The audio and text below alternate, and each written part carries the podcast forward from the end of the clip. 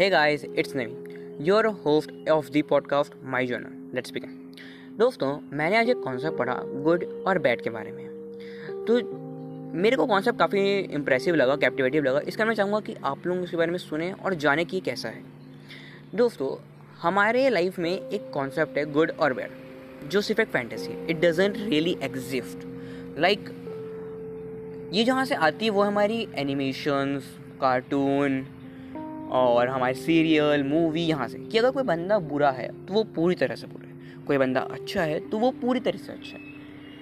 It's a shit it doesn't exist ये सिर्फ़ एक फैंटेसी है। ऐसा कुछ होता नहीं है। जैसे कि मान लीजिए, हमारा कोई कलीग है, कोई बेस्ट फ्रेंड है, कोई फ्रेंड है, कोई रिलेटिव है, या फिर हमारा कोई जान पहचान वाला है। वो हमारे वर्क हमारे स्टडी या किसी चीज़ में मदद करते हैं। तो हम उसमें हम दो तरीके से रख सकते हैं। पहला बिंग जजमेंटल गुड और बैड मतलब कि हम उस बंदे को अच्छा बोल दें कि हाँ ये मेरी मदद कर रहा है, ये एक अच्छा बंदा है। और इस तरीके से हमारी सबसे बड़ी गलती क्या होगी कि हम इस पर अपना पूरा ट्रफ डाल देंगे। ये अच्छा बंदा है, हम इस पर अपना पूरा ट्रफ दे सकते हैं। और वहाँ पे हमारी सबसे बड़ी गलती होती है, क्यों? हम अज्यूम किए कि वो बंदा अच्छा है, क्योंकि उसने एक अच्छा काम किया। That is the biggest mistake we make हमने पूरा ट्रफ दे दिए, अब आगे हम किसी हाउस में ट्रफ करेंगे और हर्ट होंगे। That's the problem with us now इससे एक बेटर ऑल्टरनेटिव ये होगा कि एक बंदा हमारी मदद किया। हमें उसे एडमायर करना चाहिए। हमें ग्रेटिट्यूड होना चाहिए उसकी तरफ़ से कि हाँ उसने मेरी हेल्प की। That's a good character that's a good nature और अब हमें इसमें सिर्फ़ इतना ही तक रखना है कि ये बंदा मुझसे बिना कुछ एक्सपेक्ट किए मेरी मदद कर रहा है। दैट इज़ जेनरस और हम उस पर इतना ही ट्रस्ट करेंगे कि अपने वर्क तक, कि वो मेरी मदद करेगा वर्क में। तो मैं उससे इस हद तक ट्रस्ट कर सकता हूँ। अब यहाँ पे ये अब ये अच्छा डिसीज़न क्यों हुआ है? क्योंकि ये डेटा के बेसिस पे अब पिछला जो डेटा था, वो अजम्पन था, वो डेटा नहीं था। It was an an uncooked data it was just an assumption that makes no sense और यहाँ पे हमारी गलतियाँ होती हैं। अब हमें करना क्या चाहिए कि अब हम किसी को जब देख रहे हैं तो हमें सिर्फ़ ये देखना चाहिए कि एक ह्यूमन है। इसमें नेचर्स हैं। कुछ अच्छे होंगे, कुछ बुरे होंगे।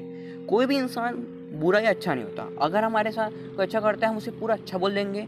कोई हमारा थोड़ा सा बुरा करता है, हम उसे पूरा बुरा बोलेंगे। दैट इज़ बुलशिट हमें ऐसा नहीं करना चाहिए। हमें बल्कि ये देखना चाहिए कि बंदा जो कर रहा है, अगर थोड़ा बुरा किया तो ठीक है, यहाँ पे हम इस पर ट्रस्ट नहीं कर सकते। कुछ अच्छा किया तो हाँ हम इस पर इस जगह पर ट्रस्ट बिल्कुल कर सकते हैं। तो इस तरह से हमें अपने डिसीज़न लेने चाहिए कि किस पे कितना ट्रस्ट करना चाहिए और कितना नहीं करना चाहिए।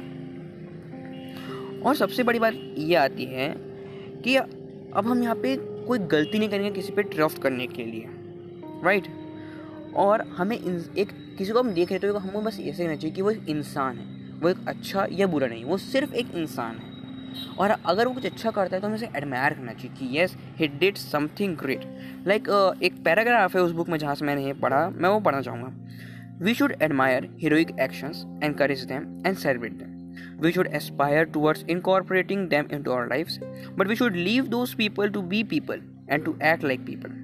That's great thing they are doing. I really admire it. And spare the person from your dumb expectation and ex- assumptions regarding things you have no data about. Hopefully, you will no longer hand over your authority to people because they have the capacity to impress you with power and knowledge. Keep your authority to yourself don't give it to others, right?